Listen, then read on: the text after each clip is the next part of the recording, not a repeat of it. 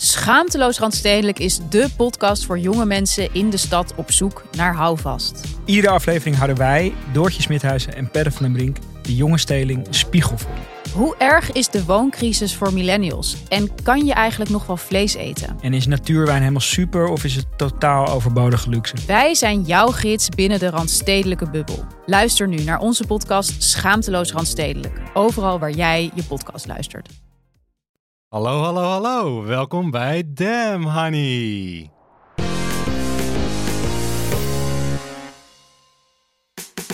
De podcast over shit waar je als vrouw van deze tijd mee moet dealen. Mijn naam is Daniel. En ik ben Kato. En je luistert naar een speciale bonusaflevering vanwege het coronavirus. Want mensen, mensen, mensen, wat een rare tijd leven we in. Maar gelukkig hebben we twee superleuke gasten in de studio. Of eigenlijk in twee studio's. Volledig corona-proof. Het was echt heel lastig om een afspraak met ze te maken. Want die meiden hebben het zo druk. Maar hier zijn ze. Marilotte en Nidia van Feministieplatform Dem Honey. Welkom, welkom, welkom. Bedankt, ik voel me zo vereerd, want dit is mijn lievelingspodcast. Fijn om hier te zijn. Ja, neem me nu dan toch maar weer over, want ik ben dat hosten nu al zat. Nou, bedankt voor deze prachtige introductie in ieder geval. Heel goed um, gedaan, mensen. Dank je, dank je, dank je. Ja, ja. Mensen, een bonusaflevering. Kort uitlegje. Um, dat coronavirus was gekomen. En um, nou ja, bij mijzelf zorgde dat wel voor uh, chaos in mijn hoofd. En, en, en misschien ook wel wat angst. En nou ja, van alles. En wat ik dan heel fijn vind is om naar de zoetgevoiste stemmen te luisteren van mijn favoriete podcastmakers. Die gewoon een beetje babbelen over hoe ze hun dag vullen. Uh, en die misschien wat tips hebben. Toen dacht ik, nou laten we zelf dan ook maar zo'n aflevering maken. Ja, precies. Dus we gaan het voornamelijk hebben uh, over onszelf in deze aflevering. Uh, wat we zoal uitspoken deze, deze gekke dagen. En uh, we hebben ook een hele rits vragen gekregen van jullie. Die hebben jullie massaal ingestuurd. Leuk, leuk, leuk. Oh, en we hebben heel leuk nieuws. Ja, en dit alles doen we dus vanuit onze eigen huizen met onze quarantaine-buddies Daniel en Kato. En ik heb meteen een openingsvraag voor jullie allemaal. Ik zag namelijk net dat Albert Heijn deze week wc-papier in de bonus heeft. één plus één gratis van die mega verpakkingen. En de Hoe vraag dan? is, durven jullie dit nog te kopen? Oh, de timing mensen met de bonusacties. Toppie. Maar zou dat niet... Ik bedoel, de, vraag, de, de hamvraag is toch, kan dit gekocht worden? Het, ik zie nooit wc-papier. Nee, goeie, goeie. Um, nou, mocht het kunnen, dan zou ik het wel nog durven als ik het nodig zou hebben. Want... Ja, maar wie heeft er, wie heeft er achtenveertig rollen wc-papier nodig? Maar ik, ik, ik kocht, uh, als ik wc-papier koop, koop ik altijd een voorraad. Ook voor de hamst, voordat dit hele gedoe begon. Uh, zeker toen ik nog, ik ben net verhuisd, maar zeker toen ik nog met huisgenoten woonde. Omdat we met z'n vieren waren, koop ik dan altijd zo'n... achtenveertig rollen of wat is het? Want dan hoef je drie maanden niet meer. Ja, maar durf je dat dan dus nu nog? Want ik doe dat ook normaal gesproken. Ja. Nou, uh, ja. Ik zou het sowieso wel durven, maar ik denk wel dat je de afweging moet maken. Is het echt nodig? nodig. En heeft iemand anders misschien het wc-papier iets harder nodig dan ik? En is het dan echt nodig om die ene gratis verpakking ook mee te nemen? Of is het liever om het achter te laten voor de mensen die wel echt om wc-papier verlegen zitten heel erg? Maar voelt dat ook niet meer gerechtvaardigd nu, omdat het dus in de bonus is? Dus nu mag je met achtenveertig rollen toiletpapier over straat lopen? Sorry, ik vind het echt belachelijk dat het in de bonus is. Ik vind dat zo raar. Ja, ik ook. In deze ja. tijden dat iedereen aan het strijden is om wc-papier... ga je, ga je de, ga je de koop, koopdrang van wc-papier nog even extra aanmoedigen? Dat is toch raar? Ja, maar je hebt gezien hoeveel er in dat pakhuis lag bij de ene jongen. Ja, dat nou, is dat, genoeg. Maar ze krijgen het niet in de winkels op tijd. Dus dan kan je toch niet zo'n bonusding doen. Nee, ik ben het er niet mee eens. Albert Heijn bent er niet mee eens. En sowieso hamsteren?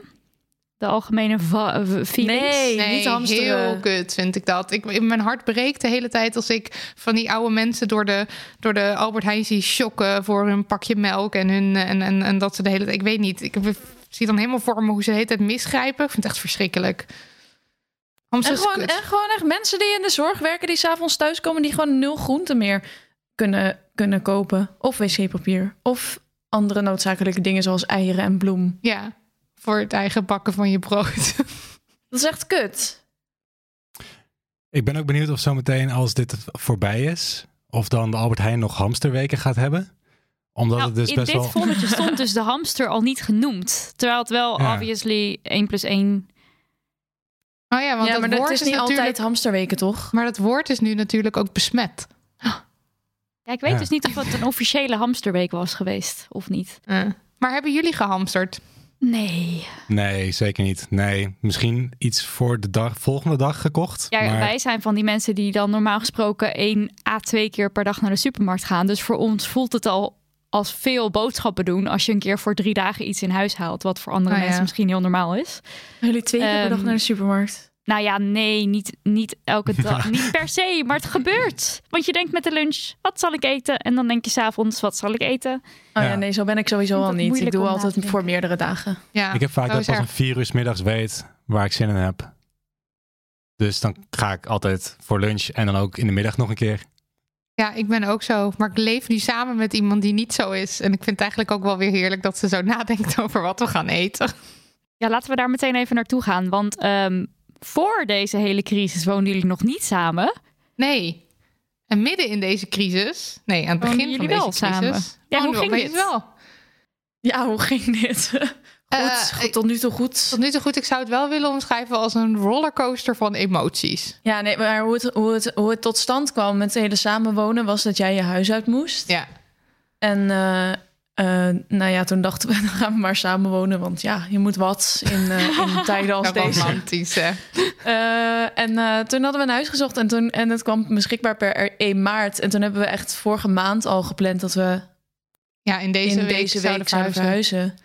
Toen werd het opeens crisis. Dus toen, toen hebben we alles met z'n tweeën gedaan. En heel af en toe is mijn zusje komen helpen. Maar um, ja, het was we wel hebben een alle beetje... verven en verhuisdingen en zo. Allemaal zelf gedaan. Bijna allemaal zelf gedaan. En, en, en ook gaatjes geboord en zo. Dat hebben we ook zelf gedaan. En met we bedoel ik Kato. Maar ik had de boor. Ja, normaal dan, dan komen onze ouders wel gewoon een dagje helpen. En dan worden er hier en daar gaatjes geboord. En wordt er iets gezegd over dat kun je beter daar neerzetten. Of zo kan je dat beter aanpakken. Maar of nu misschien moet je eerst iets opmeten voordat je begint met boren. Precies, of niet, misschien niet zo schots en scheef. Dat soort dingen. Dan gebeurden dingen met de gordijnrails. Um, maar over het algemeen ben ik best wel tevreden met hoe het is gegaan. Want we hebben het huis dus geverfd en we hebben verhuisd en we hebben het al grotendeels ingericht in minder dan een week met z'n tweeën. We waren kapot. Ja. Maar wel shout-out naar Wil, mijn zusje. Top dat je zo geholpen hebt. En haar Teun, dankjewel, Wil. En haar Teun, mijn broertje, top, dat, hij me, dat hij mijn kledingkast heeft uit elkaar gehaald. Ja. Dat was ook lief. Dus eigenlijk was jullie quarantaine vooralsnog gevuld met klussen, klussen, klussen, klussen, verhuizen. Ja, dus ja. eigenlijk hadden wij nu pas echt quarantaine dag één. Ja, en dat was er wel gelijk al. Uh, dit, ja, wij maakten nu de eerste dag mee, want mensen al een hele week meemaken. Dus ik snap... Met thuiswerken en zo. Ja, en, en, en wij zijn daar waar mensen nu al zeggen, ik word gek en ik moet naar buiten... Dat hebben wij nog niet helemaal. Wij lopen achter. Maar ik heb wel even gewandeld op het balkon. Ja, heen en weer. Ja, en even wat kilometers maken. Vanaf dat balkon kan je dus bijna ons balkon zien. Je kan het net niet zien, maar we grenzen aan dezelfde binnentuin. Dat is ja, redelijk leuk dat je het net niet zien. Iets is wat is. Um, maar uh, samen voor het eerst gaan samenwonen in deze tijd... dat lijkt mij best heel spannend. Ja, ja, ik vind het, ik vind het serieus. Ik, dit zeggen we dus ook de hele tijd tegen elkaar, dat het zo raar is. En uh, we hebben een soort van om, om de beurt een mental breakdown. Om de beurt een huilbui. En daar trekken we dan elkaar weer een beetje uit. Want het is, ook, het is gewoon ook heel raar. Ik word, ik word en een beetje anxious van, uh, van het coronavirus. En een beetje anxious van dat dit een nieuw huis is. En dat we het helemaal moeten uitrichten. Ik heb nog nooit, nooit van mijn leven een... bank gehad en een woonkamer. Ja, maar, dat, maar het, is niet, het is niet eens alleen uh, het feit dat je gaat samenwonen... en dan, en dan opeens drie weken op elkaars lip moet zitten waarschijnlijk. Want ik denk dat ik dat op zich best wel kan handelen... maar het is gewoon heel raar om, om in quarantaine te gaan... in een huis wat je eigenlijk niet kent. Ja. En dan ook niemand op bezoek te krijgen. Dus ook niet, normaal komen dan je ouders even helpen of even langs... En uh, vrienden komen kijken en zo. En nu, en nu wonen we in dit huis... wat dus nog niemand in mijn omgeving echt heeft gezien. Behalve op video en to- voordat de crisis losbarstte. Dus voordat we het geverfd hadden en zo. Ja. En dat is, dat, dat is super raar. Ja, we ja. roepen ook steeds om de beurt. Zo hoort het niet te gaan. Ja. Oh. Oh. Maar het is wel heel leuk hoor. Ja, we hebben het over het algemeen erg naar ons zin hier. Ja. Maar het is uitdagend. Ja, dit vergeten we niet meer. Hoe is het bij jullie in de quarantaine? Hoe is het bij ons in de quarantaine? Gaat een vandaag... van jullie af en toe in het podcasthokje zitten en de ander erbuiten? Nou, we hadden vandaag hadden met elkaar afgesproken dat we niet zouden praten tot het eind van de middag, tot de podcastopname. En het enige wat mocht was dan eventueel fysiek contact als knuffel. Maar verder mochten we geen woorden met elkaar delen. Maar dat hebben we niet, dat, dat is niet gelukt. Nee, dat, nee, nou ja, dat lukte dus niet. Het is heel moeilijk om Waarom in een niet? huis te zitten met z'n allen en dan met z'n tweeën en dan niet te praten. Nou ja, ook omdat we natuurlijk deze podcast gingen opnemen. Dus op een gegeven moment was Daniel gewoon hier bezig met opbouwen en toen kon hij een kabeltje niet vinden. Dus dan is het ook raar om niks te zeggen. Maar het idee ontstond omdat als je allebei in één huis bent, dan heeft natuurlijk op een gegeven moment één van de twee de behoefte om iets te zeggen. Want je hebt net iets gelezen of gezien of je wil even wat delen. Terwijl de ander zit gewoon zijn eigen ding te doen. En dan komt opeens zo uh, dat weer in je hoofd. En dat is vervelend. Ja. En als je, je dat misschien... elke dag hebt. Ja, is ook zo, ja. Dus dan kan je beter afspreken van oké, okay, maar de komende twee uur ben ik even echt helemaal zelf bezig. En dan daarna... Want normaal gesproken zou je naar je werk gaan of zou je weggaan en dan kom je terug en dan deel je al je verhalen. En nu is het zo, ja. Kijk wat ik op Twitter zie. Maar doen Kijk jullie dan ik... niet dat één iemand in de slaapkamer gaat zitten en dat je even terug, dat je even de deur dicht doet en dan even gaat chillen met jezelf? Ja, maar ik, ik kom altijd gewoon door het huis heen rennen naar Daniel en dan... ga ik dingen tegen hem zeggen. Ja, zo gaat het wel een beetje. Maar ik heb dat ook. Ik ga dan altijd zit jij in de woonkamer en dan ga ik gewoon naar jou staren vanuit de deuropening. Hopend op aandacht, terwijl jij iets aan het luisteren bent of zo. Ja, altijd zet ik dan een podcast te luisteren, moet ik hem weer uitdoen. Heel irritant. Ja, of dan zeg je, maar... ik, ga nu, ik ga nu een podcast luisteren. Je kan niet praten. En dan zeg ik, wat? Wat zeg je? En dan ben je een podcast aan het luisteren en dan dat gaat, gaat heel, heel vaak mis. Het gaat heel vaak mis. Dan moet je maar daar goed. ook dingen over vertellen, over die podcast natuurlijk. Ja, terwijl je wil gewoon die podcast luisteren. Moet niemand, tegen, niemand doorheen praten. Maar um, nee, het gaat best wel goed eigenlijk. En um, het begin van het hele verhaal, nou nog steeds wel een beetje, was ik dus heel snel afgeleid. En um, uh, al het nieuws volgen en alles is kut. En mensen houden zich niet aan regels. En hoe zorg je ervoor dat je ouders thuis blijven? En alles, waardoor mijn hoofd gewoon heel vol was. En toen werkte het best voor mij om echt praktische dingetjes te doen.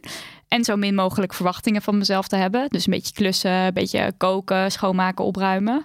En dan met dus een podcast aan om een beetje gebabbel, een beetje gezelligheid in je hoofd te, te krijgen. Um, en ondertussen begint het wel ietsje rustiger te worden. En hoop ik dus, ook nu Marilotte dus weer back in the game is, om weer Hello. meer werk te verzetten.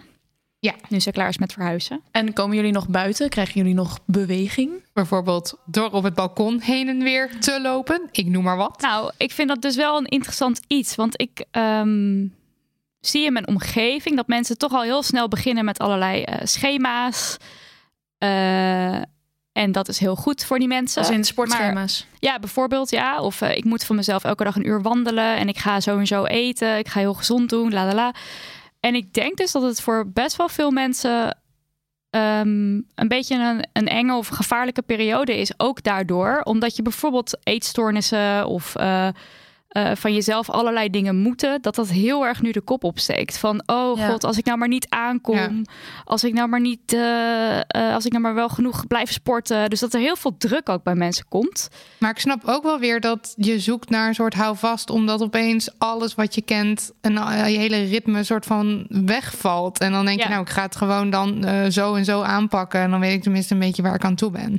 Dus dat begrijp ik ook wel weer heel Is goed. Is ook heel slim, denk ik hoor. Alleen ik, ik merk dus bij mezelf dat ik het niet gezond vind als ik nu ga denken van als ik nou maar niet aankom. Nee, je zou eigenlijk in ieder geval je gewone eetgewoontes moeten aanhouden en als je de behoefte voelt, ga je lekker even springen of zo.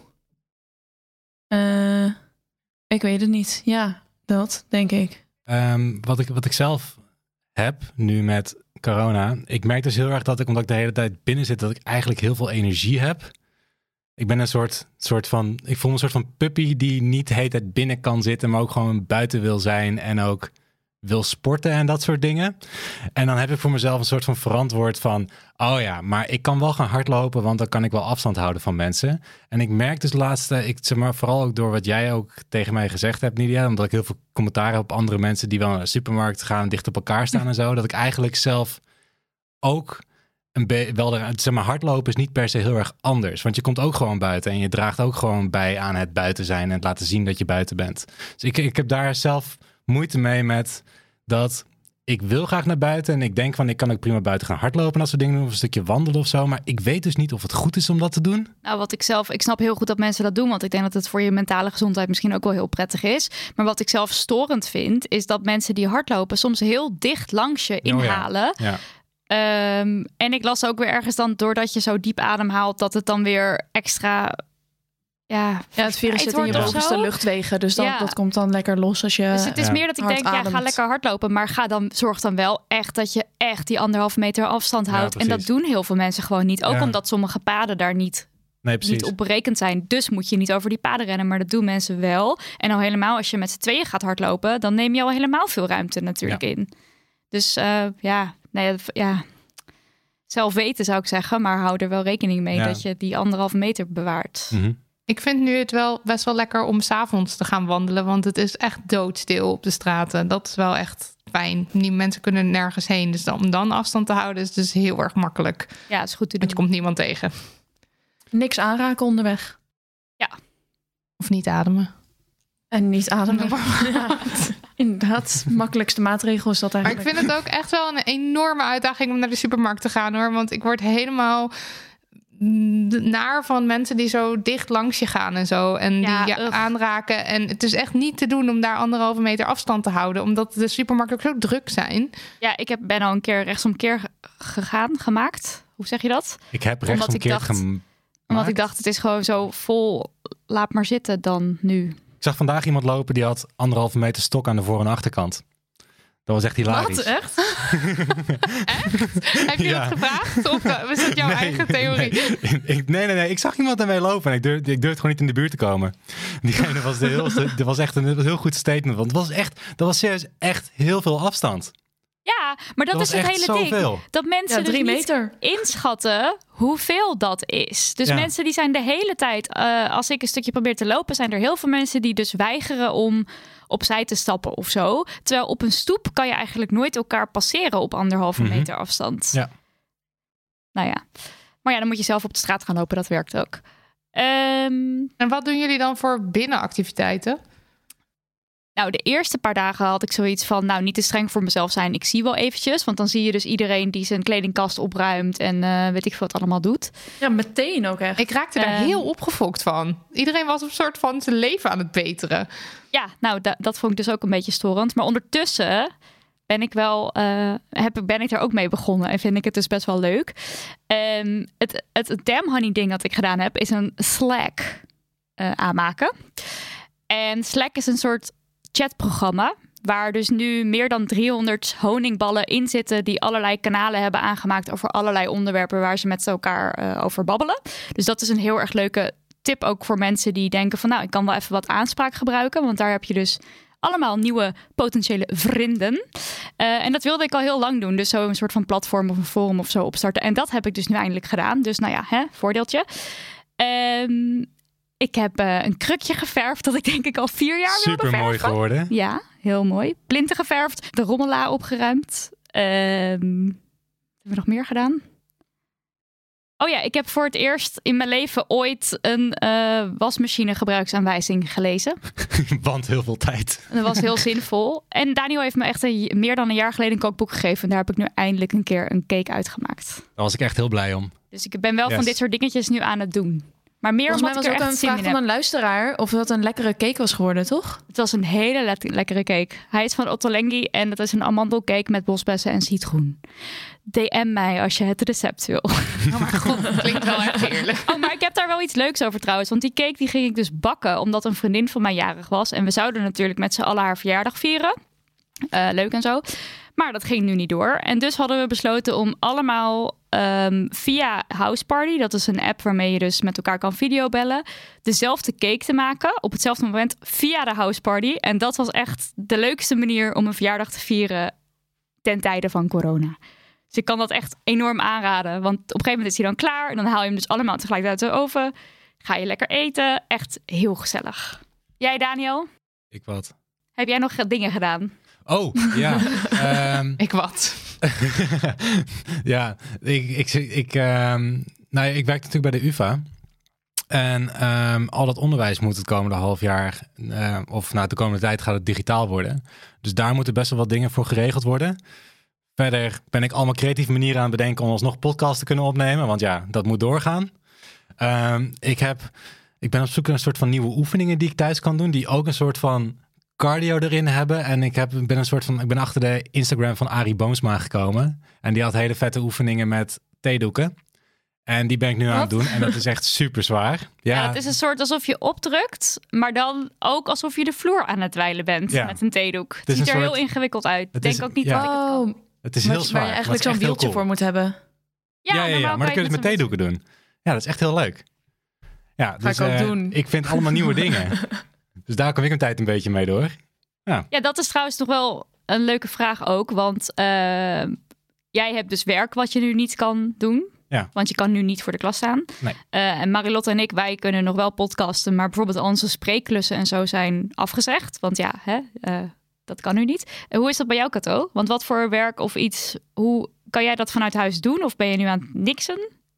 Nou, ik was, ik was vorige week de hele week vrij. Dus dat was uh, chill, want, want we moesten verhuizen natuurlijk. Uh, maar mijn werk is op slot gegaan uh, een dag voordat ik vrij had, volgens mij. Dus, dus de donderdag daarvoor. En al mijn collega's werken thuis en ik werk nu inmiddels sinds vandaag ook thuis. En dat kan gewoon prima, want um, we hebben allemaal laptops en telefoons van werk. En uh, we moeten door. Dus ja, dat, uh, dat gaat wel goed. Hebben jullie dan ook van dus die gewoon gezellige conference calls met z'n allen elke dag? Ja, ik geloof wel dat die er zijn, maar ik heb die nog niet gehad. Want ik heb pas één dag gewerkt, dus ik heb vandaag gewoon mijn ja. mail bijgewerkt en zo. Uh, maar die uh, zijn er wel, ja. Skypen doen we en bellen heel veel. Dus dat, uh, ja, volgens mij gaat het best wel goed. Ik heb nog geen, uh, ik heb nog geen negatieve dingen daarover gezien. Ik vind het wel um, opvallend dat eigenlijk, zeg maar, de manier waarop mensen zich aanpassen nu aan, aan corona en aan het, zeg maar, de nieuwe lifestyle is. Ik vind het heel bijzonder hoe, hoe uh, iedereen erop inspeelt. Maar ik las ook wel veel op Twitter, zag ik dan zo langskomen van Uh, hallo, ik heb een beperking of ik moet thuis werken. En hiervoor kon, zeiden ze altijd dat het nooit kon op afstand uh, werken. En nu opeens hebben we deze globale crisis en is alles mogelijk. En toen dacht ja. ik, ja, daar heb je echt wel een punt.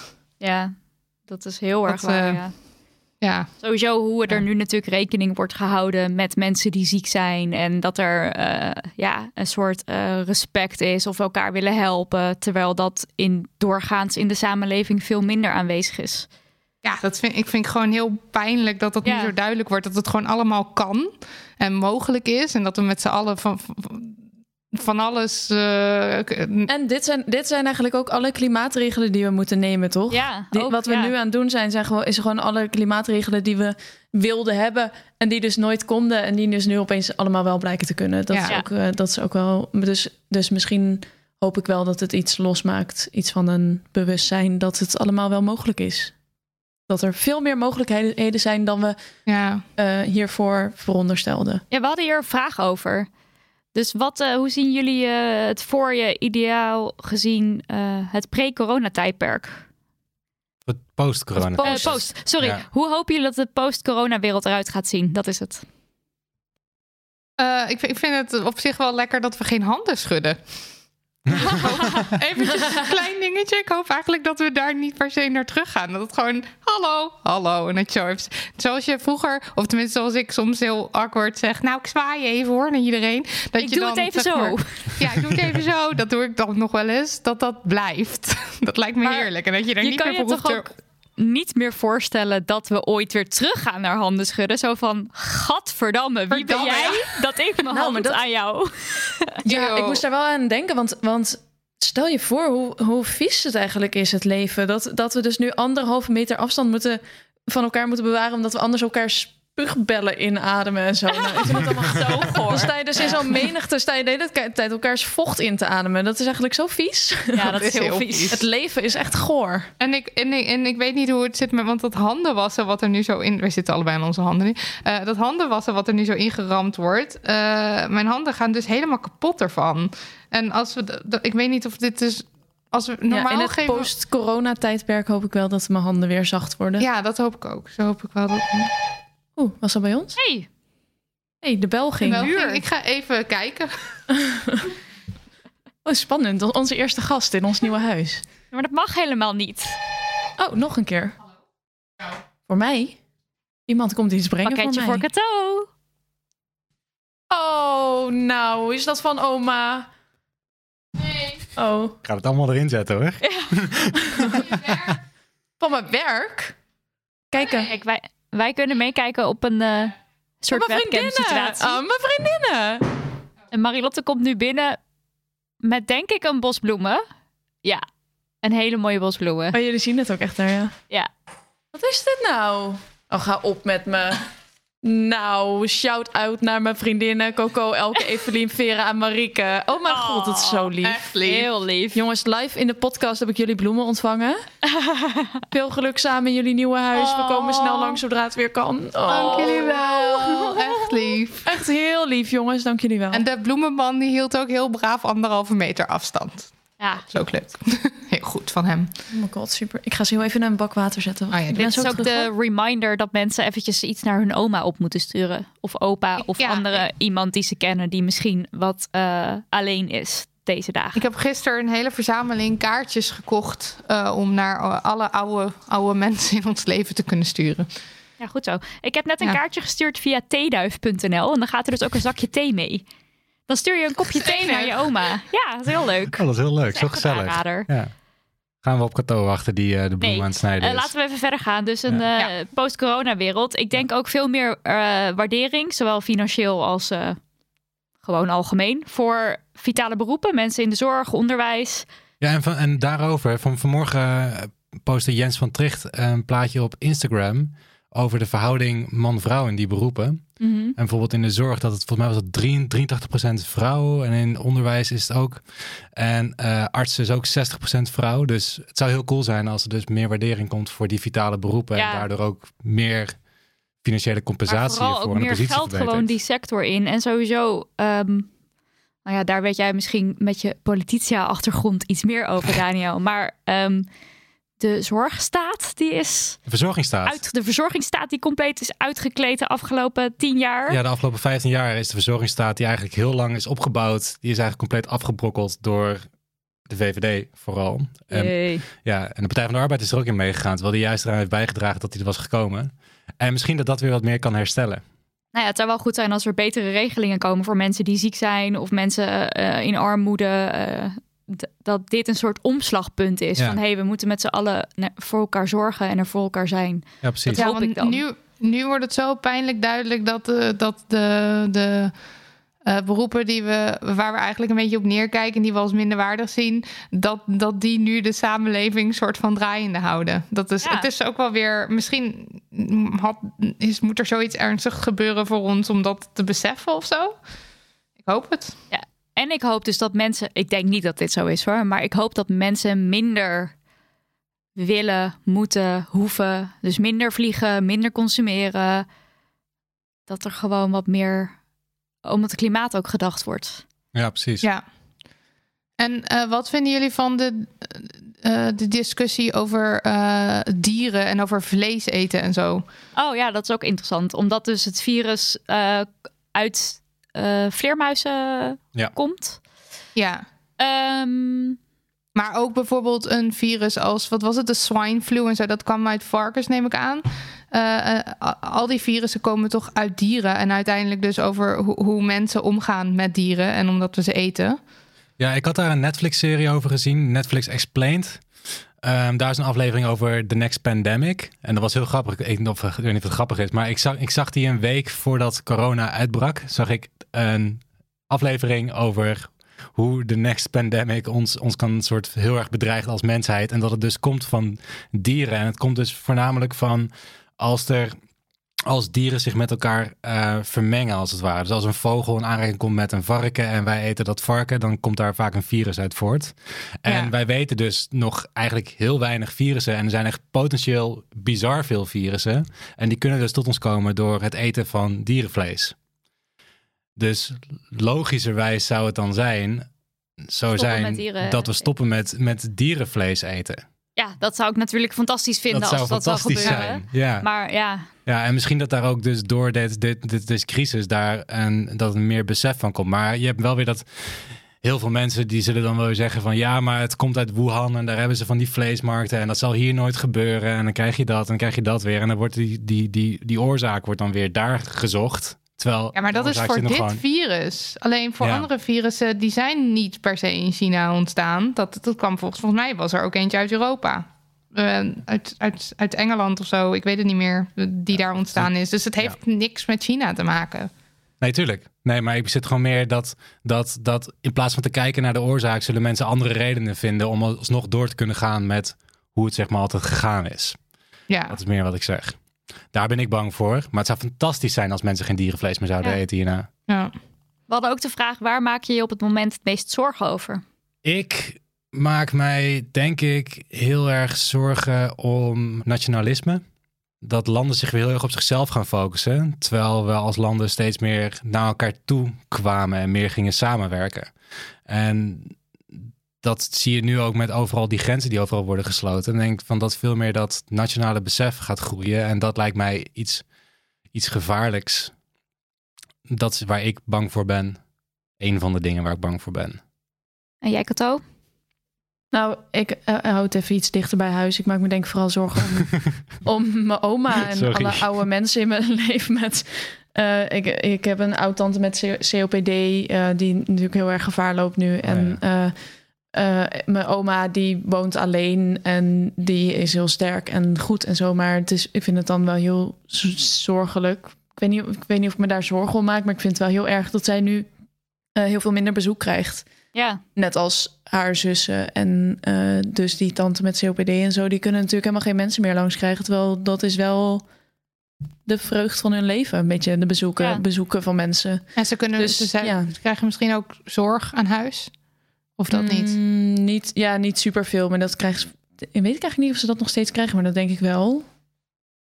En dan um, loop je ook weer risico al zie je nog zo weinig mensen. Wat ja. ik ook ang- angstigend vind. Ja. Dus het is, ja, ik vind dat, daar denk ik wel, ik denk wel heel veel aan de oude mensen in mijn leven. En jullie, en jij, ja. Nidia. Ja, nee, dat vind ik al heel vergelijkbaar. Dat heb ik ook natuurlijk, want uh, mijn eigen vader is ook al in de tachtig. Of nou, die is tachtig en daarmee in de tachtig. Um, en het duurde eventjes voordat het volledig volgens mij tot mijn ouders doordrong wat de ernst van de situatie is. Maar dat was wel uh, dat eerste weekend naar die persconferentie. Toen... Uh, Toen, toen snapten ze het wel. En nu zijn ze wel uh, aan het social distancen. Dat vind ik heel fijn. Maar ook wel, ik had uh, de Vandaag podcast geluisterd over de voedselbanken. Mm-hmm. Waar dus door het hamsteren van mensen vrijwel geen eten voor is. En de mensen in echte armoede, hoe die nu ja, m- zich moeten gaan... Uh, hoe, hun, hoe zeg je dat? Boontjes moeten doppen. Um, mensen die... die hun baan kwijtraken. Of nou ja, zoals Marilotte en ik, onze klussen die wegvallen. Dat is voor nu nog even prima. Maar het is wel eng natuurlijk dat dat gebeurt. Oh, en ik heb trouwens ook een zwangere vriendin die uh, ja, ergens binnenkort moet gaan bevallen. En dat vind ik toch ook wel heel spannend voor haar. Zij mag bijvoorbeeld ja, niet haar zus ja. bij de bevalling hebben... omdat ze haar vriend erbij wil hebben. Uh, en als hij symptomen krijgt, mag hij er niet eens bij zijn. En ze mogen ook geen kraambezoek ontvangen. Dat zijn allemaal wel hele... Ja, dat spookt ja, dan wel door mijn hoofd heen. Yeah. Ja.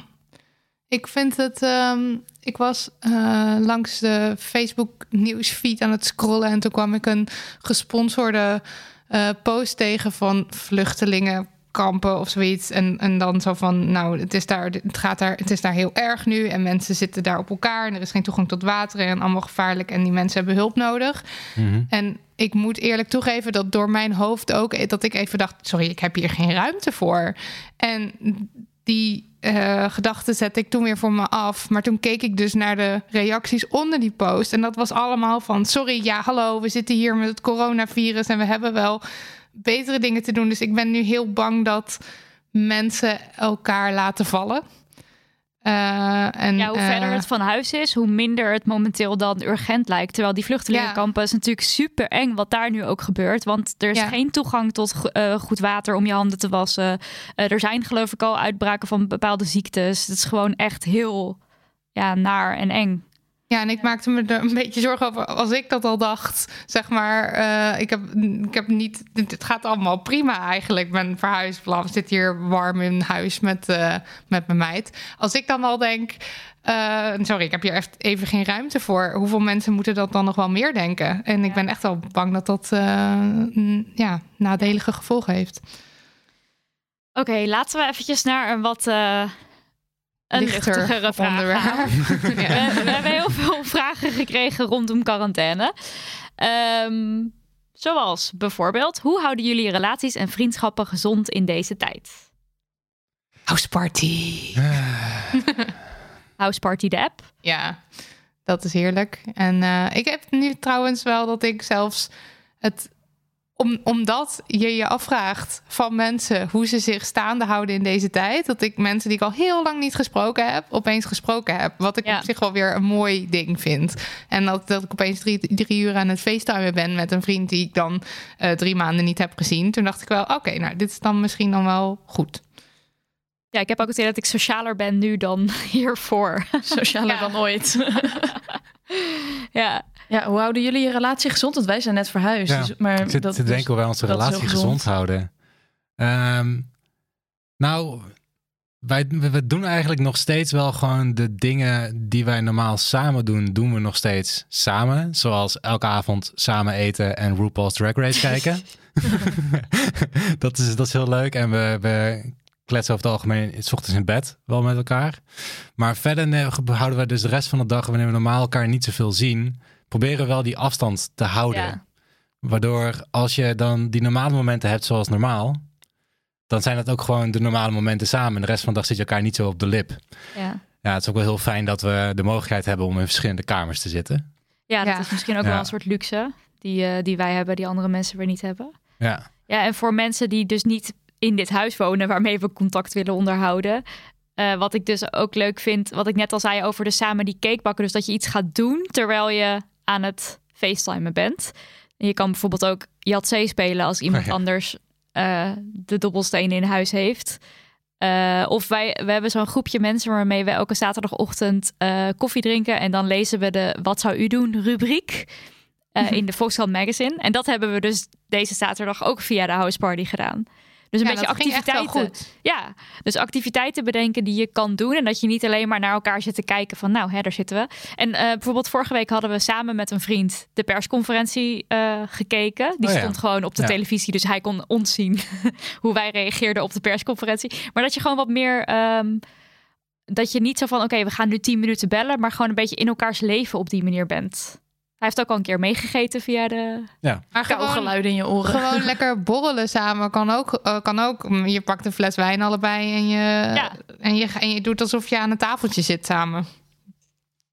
Zolang ja, je internetverbinding goed is, kun je Gelukkig bijna alles we doen. in een digitale wereld. Ja, thank the Lord. Wat als het internet wegvalt op een gegeven moment? Dan hebben we een oh groot probleem. Hoe houden jullie de seks leuk in barre tijden? Ja, sekstechnisch hebben mensen van ons... Uh, ja, voor seks moet je even niet bij ons zijn, want wij uh, hadden het druk. Pas. hoe doen dus jullie dat? Hoe doen jullie dat, ja. Hoe doen wij dat? Nou, het, we merken wel allebei dat het wat meer moeite kost. Want je hoofd nee. zit dus al vol. En je ziet elkaar dus de hele dag. Ik denk toch dat dat ook wel uitmaakt. Dat, je, dat het dan dus moeilijk is om te switchen naar... Oké, okay, dit is mijn slonzige, ja, mijn slonzige ik die hier al de hele dag ja. op de bank ligt naar uh, sexy stand. Ja, ja. Je, je bent echt de hele, de hele dag bij elkaars huisdier. Ja. En dan s'avonds moet je daar in één keer, ga je in één keer seks hebben. Ja. Dat is, ja, ja, en ik merk ook, merk ook vooral zelf dat het dus door alle nieuws die je de hele dag binnenkrijgt, waarvan een deel natuurlijk niet waar zou zijn en een heel groot gedeelte wel, maar het is alleen maar sensatie wat je binnenkrijgt, zit je hoofd ook gewoon zo vol. Ja, dat is het. En dat is gewoon, dat is gewoon, dat is gewoon heel erg moeilijk om dan en als je, seks te en als je en als je gewoon zeg maar dat nieuws voor overdag houdt en 's avonds doe je een beetje je mobiele devices weg en pak je een flesje rood en een kaasplankje en dan uh, en dan kleed je je een beetje leuk aan, zodat je dan heb je een, een echt onderscheid tussen je ochtend en je avond of je middag en je avond. Ja, ik denk weet je dat niet. Het dan beter zou gaan?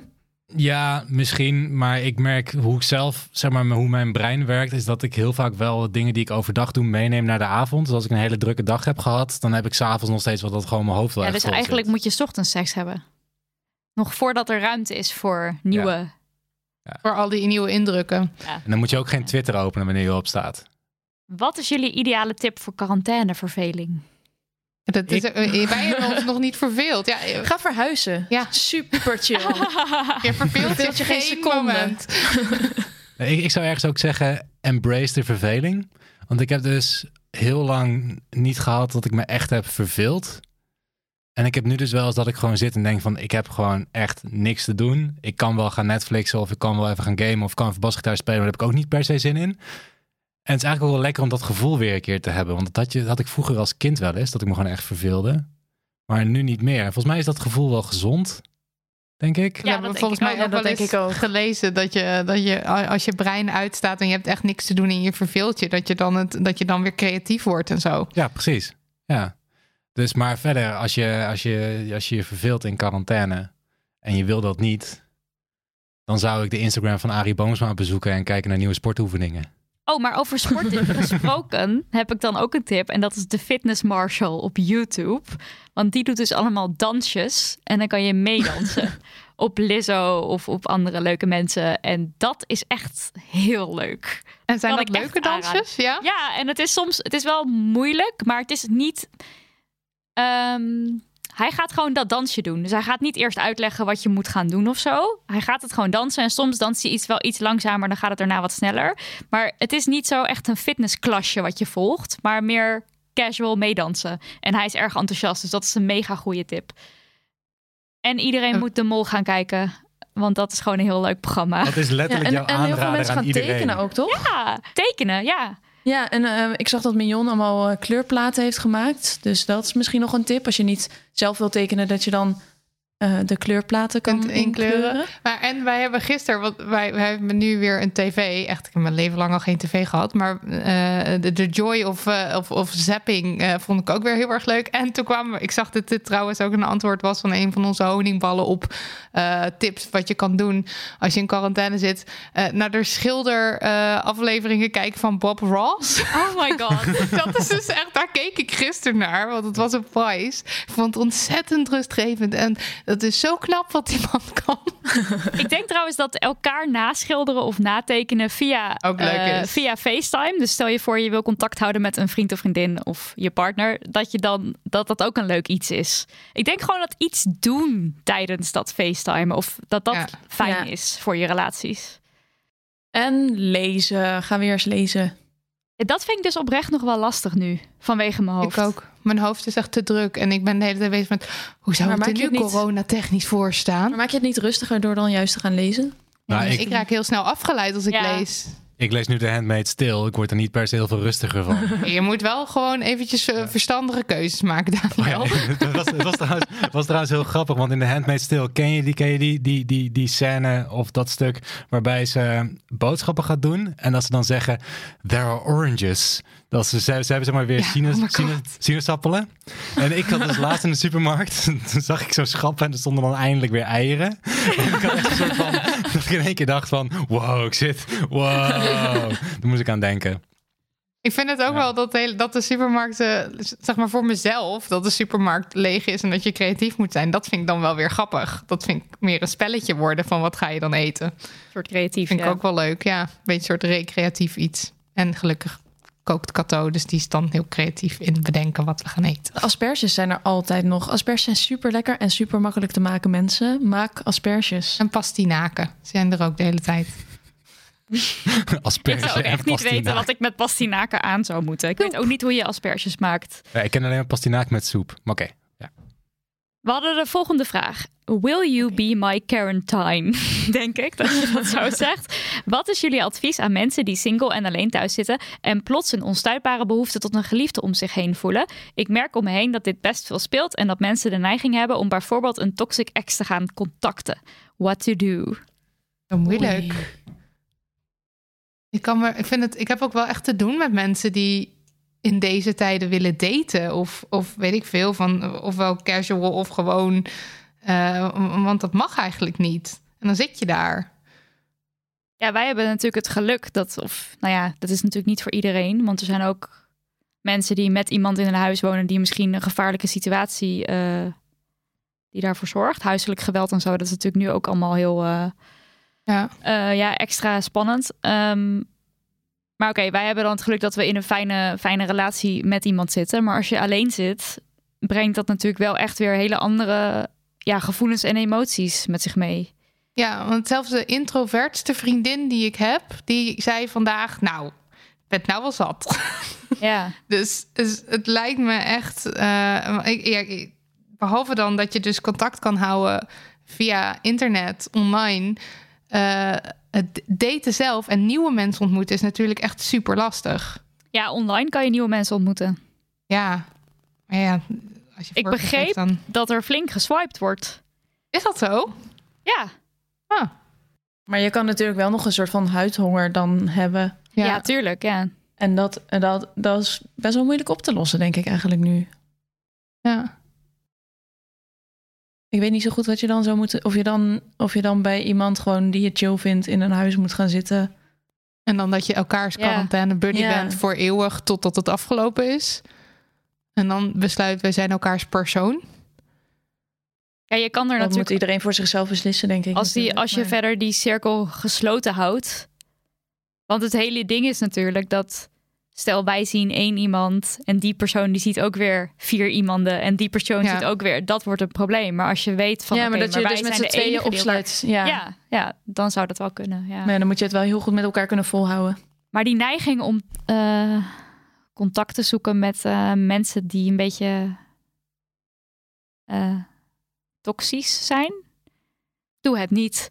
Ja, precies. Ja. Doe het niet. Maar zo werkt het natuurlijk. Hou nee. vol. Ook. Nee. Ja, hou nee. vol. Je taai. Ja. We hadden, Weer we met andere laatst... mensen contacten onderhouden. We hadden, we, we hadden het laatst hierover toen met ons bespreken van onze Volkskrant-vraag... dat in China na het, na het opheffen van oh, de ja. lockdown... dat er tachtig scheidingen direct waren aangevraagd. Ja, zoiets, ja. Of dat er meer scheidingen waren aangevraagd. Dus de kans is groot dat als de lockdown voorbij is... dat er heel veel stellen uit elkaar zijn. Ja, dit is dus en een dat van... je dan dus nieuwe mensen kunt ontmoeten... omdat er gewoon weer meer vrijgezellen op de markt zijn. Dus misschien ja. dat die gedachte je gaande houdt. Ja, dat is tijd. Een van de gedachten die Dietja Hoogendoorn ja, op precies. de been houdt. Dat, ja. de, dat de single market ook gespekt wordt.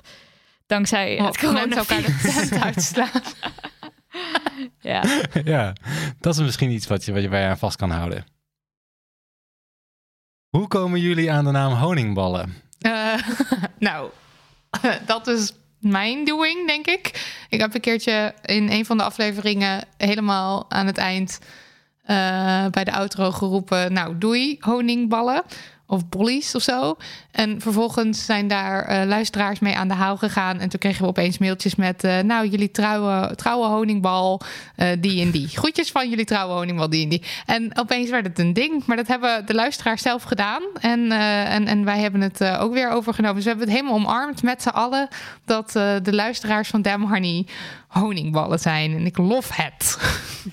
En hoe kom je aan de naam Damn Honey? Ja hoor, classic ja, ja, dat jij deze vraag. um, Het is wel oprecht ook een vraag van de luisteraar. Maar het is grappig dat Daniel deze vraag stelt. Omdat hij de naam Damn Honey bedacht heeft. Yeah. En hij heeft het dan weer van Jonathan van Queer Eye. Die in Queer Eye een keer zei... Damn Honey. Ja. Nou ja, toen leek dat dus zodoende. Een goed de rest is history. Hele goede naam. Ja, wel blij hoor met je, met je creativiteit, Daniel. Oké, okay, en, en, en hebben jullie nog onderwerpen die jullie verder willen gaan behandelen dit jaar, die, zo, die sowieso langs gaan komen? Ja, uh, dus kijk, er staan al een aantal onderwerpen op de agenda, maar ja, het is een beetje onzeker of het door kan gaan en hoe en hoe we dat met gasten moeten gaan doen. Maar we willen heel graag een aflevering maken over abortus uh, en we willen graag een aflevering maken over uh, klimaatfeminisme. En over daten hebben we ook al eentje daten, ingepland. Ja. Met de Fufu en Dadels mensen. De Fufu's noemen wij ze ook wel.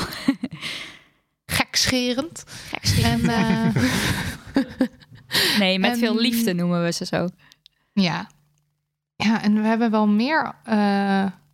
Ik, in, mijn, in mijn hoofd loopt het altijd over. Dan denk ik, oké, okay, we lopen nu alweer weken voorop... op uh, alles wat we willen doen. Ja, we hebben ook nog een aflevering over rouw... die we al... Uh...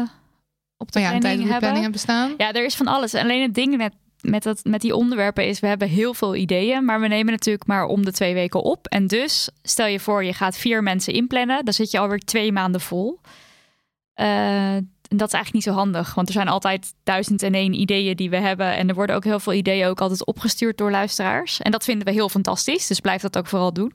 Maar weet ook dat en het dus even kan duren. En er is misschien ook nog de actualiteit die, die ja. tussendoor kan komen. Dus ja. dat je niet te ver vooruit wil plannen, omdat er dan iets actueels, zoals nu, leuks of engs gebeurt. Bijvoorbeeld. Ah ja, bijvoorbeeld, ja. ja. ja. Uh, Een vraag aan Daniel. Heeft Nidia je gevraagd om de podcast te produceren of heb je dit aangeboden? En was je voor de podcast al geïnteresseerd in feminisme? Die eerste vraag weet ik eigenlijk niet echt meer, omdat het zo lang geleden is. Want het begon bij Op Orde. Onze andere podcast. Ja, de, de andere podcast waar we eigenlijk mee begonnen waren. Die hadden, daar had jij toen het idee van, en dat kwam, ging toen met Marilotte, ging je dat maken. En toen had ik toevallig een plek waar het opgenomen kon worden. En ik weet niet of ik toen heb gezegd... Volgens mij heb ik gezegd van, en ik wil dan wel de audio doen of zo. Ja, jij Want... was in ieder geval wel heel erg enthousiast daarover. Ja, ja, ja, ik ben nog steeds enthousiast. Dat mag ook gezegd worden. Leuk, ik ben nog steeds superleuk. Ja, maar um, ja, nee, dus volgens mij heb ik het toen aangeboden. En toen, dat was eigenlijk ook een soort van bluff. Want ik had eigenlijk niet echt een heel goed niks. idee van wat ik moest doen. Ik heb één keer een verjaardagspodcast voor jou gemaakt. Ja, dat was het beste cadeau wat ik ooit gehad heb in mijn leven. Dat was echt heel leuk om te doen. Toen gingen ging allemaal mensen... Uh, audio laten inspreken voor Nidia's verjaardag. Ja, toen was ik in Ethiopië. In Ethiopië, inderdaad. Ja, ja. ja, dat was echt heel erg leuk. En um, verder was ik voor de podcast al geïnteresseerd in feminisme. Nee. Ik had vooral een hekel aan feminisme. En echt dat, zo erg? Ja, nou, maar, huh? nee, maar nee, niet, niet een hekel aan feminisme, maar meer dat ik dacht van, ik ben een man, blog feminisme. Dat is meer een beetje een soort van... Dat het niet dat voor mij was. Dat hele standaard idee dat van hele feminisme is en vies. Ik, ja, en ik had, ook heel erg, ik had ook heel erg het idee van, zeg maar, het typische uh, vrouw met okselhaar idee bij feminisme. En look wat, at wat me Nidia now. Nu af en toe ook heeft. Dat klopt. Erg, erg sexy. Nee, maar, maar, maar vooral, ik, ik wist gewoon niet zo goed wat het was. En um, ik merkte ook wel dat toen Nidia ermee begon, dat ik ook wel een soort van heel erg moest wennen, omdat al mijn standaard, standaard reacties waren echt heel erg toonpolice. Van ja, ja, ja, je hebt hier misschien wel een punt, maar breng het even wat leuker en dat soort dingen. Dus ik moest heel erg mijn... Ik, ik was er van tevoren nog niet in geïnteresseerd. Ik raakte er wel steeds meer geïnteresseerd en ik moest ook heel erg wennen aan mijn rol als man zijnde binnen feminisme. Ja, ik denk ook de enige keer dat we echt bijna ruzie hadden, was inderdaad omdat jij iets tegen mij zei over ja, maar jullie of jij, je moet het gewoon wat leuker brengen. En toen ging ik zo van, en dat is tone policing. Ja. En waarom jullie brengen het niet gewoon superleuk, boos zijn? Ja, maar dat was voor de podcast dit, denk ik hoor. Oh, ja. Want ik kan me niet ja. voorstellen dat, dat je toen al... Uh... Nou, het heeft toen, dus toch geholpen, tone policing. Toen, toen raakte jij zelf ook iets... Toen raakte jij zelf ook echt pas toen echt geïnteresseerd steeds in feminisme. Meer, ja, ja, precies, en toen ging je ook dingen met mij meer. delen, waar ik heel blij mee om ben dat je dat ging doen. Um, en nu? Maar jij bent ook heel erg met ons meegegroeid. Met Daniel. Ja, want wij hebben heel erg veel geleerd. Maar jij hebt helemaal... Uh, jij, hebt, jij hebt ook heel erg met ons meegeleerd. En ik denk dat het misschien... Het feit dat het zo'n, lang, zo'n langzaam proces was. Ook wel hierop. Jazeker. Ja, en ik, ik, ik luister ook altijd mee hè, met de afleveringen. Terwijl jullie aan het praten zijn. En de dingen die ik hoor... They cannot be unheard. Als je al die dingen hoort en die komen tot je... Dan, ja, dan moet je wel feminist Dan moet je wel een feminist worden. worden. Ja, of ja, of gewoon, je bent dan gewoon een feminist door alles wat je dan, wat je dan hoort. Iemand vroeg hierover ja. specifiek aan jou, Daniel. Heb je eventueel tips voor mij over hoe ik mijn vriend enigszins duidelijk kan maken dat feminisme geen mannenhaat is? Misschien dat hij, dus Daniel, het vanuit een mannelijk standpunt beter... Oh nee, sorry. Misschien dat hij, dus haar vriend, het be- vanuit een mannelijk standpunt beter eigen kan maken. Dus als jij nu eventjes rechtstreeks je tot hem richt. Oh, ja. Hoe moet ik dat gaan zeggen? Um, nou, als je... Zeg maar, wat feminisme ook betekent... En dat heb ik heel erg geleerd van, van Jens van Tricht... Is dat door feminisme word jij, word jij ook als, als man... Heb je de mogelijkheid om buiten die mannenbox te komen... En ik merk zelf dat ik het heel fijn vind om niet in die mannenbox te hoeven zitten. Om me daar minder door gelimiteerd te voelen. En omdat... de mannenbox is dan dat je stoer en sterk moet zijn. En dat je een beetje saaie zwarte kleren moet dragen. En je haar moet kort. En je mag geen ja, eigenlijk. En... Precies. En ja. kostwinnaar zijn en dat soort dingen. Ja. En eigenlijk word je heel erg beperkt in jouw leven. Terwijl je denkt van ik ben een vrij mens en ik kan doen wat ik wil. En het feminisme kan juist voor jou. En ik vind niet dat het reden moet zijn voor jou om feminist te worden. Maar... feminisme heeft voor jou dat wel te bieden. Dat je die vrijheid kunt hebben om te zijn wie je wil zijn. En misschien kun je aan je vriend eens vragen of er dingen zijn waardoor hij zich beperkt voelt. En dan kun je misschien daarna in gesprek gaan over hoe gelijkwaardigheid ervoor kan zorgen dat je vriend misschien die dingen wel kan doen die hij eigenlijk misschien liever, die, die misschien graag wil doen, waar hij nu beperkt in is. Dus jij zegt van focus je ook een beetje op de man. Nou maar. Hm? Oh, ja, ik dacht als je die vraag zo heel open stelt van... Oh. Uh, van uh, als je die vraag heel open stelt van zijn er dingen waarin je je beperkt voelt, dan weet hij dat misschien niet. Maar misschien kan je dan wel een soort van co- concrete suggesties doen van, di- van dingen die hij zou willen. Maar die je. Uh, dus als je daar van tevoren, ik bedoel, als je daar van tevoren over nadenkt en misschien een beetje alvast voor hem zou invullen. Je moet niet te veel invullen, maar een beetje suggesties kunnen doen waarin hij zich dan beperkt voelt, dat het dan misschien nog een soepeler gesprek wordt. Ja, ja, ja. Want de vraag waarin voel je je beperkt is misschien heel moeilijk te beantwoorden voor iemand. Ik denk ook wel. Ja, dat is heel moeilijk. Meteen ja. Zegt, ik ben niet beperkt. Precies, want ja. dat is ja. dat eigenlijk altijd wat wij terug horen op het moment dat wij dit argument ook noemen. Zo van, hé, hey, maar het is niet alleen maar voor vrouwen. Uh, feminisme is voor iedereen. Dat het meteen is van, oh, maar ik ben super blij met mijn korte haar. En ik wil geen nagelak dragen en ik wil gewoon mijn spijkerbroek aan. Ik wil aan. Geen rok aan en, nu. Ja, maar, maar als je daar, misschien vraagt, van, vind zeggen? je het beangstigend uh, om kostenaar te zijn dan... Dat hij, dat hij dan misschien wel daarover nadenkt of zo. Nou, wat ik, daar, wat ik daarop wil zeggen is dat... ik ben dus door feminisme me pas be- bewust geworden... van dingen waarin ik beperkt ben. En als je mij drie jaar geleden had gevraagd van... voel jij je beperkt en wat dan ook... zou ik zeggen van nee, nee, nee, ik, ben, nee, ik voel me helemaal goed. En uh, ik kan alles doen wat ik wil. Jongen. Terwijl ik nu in...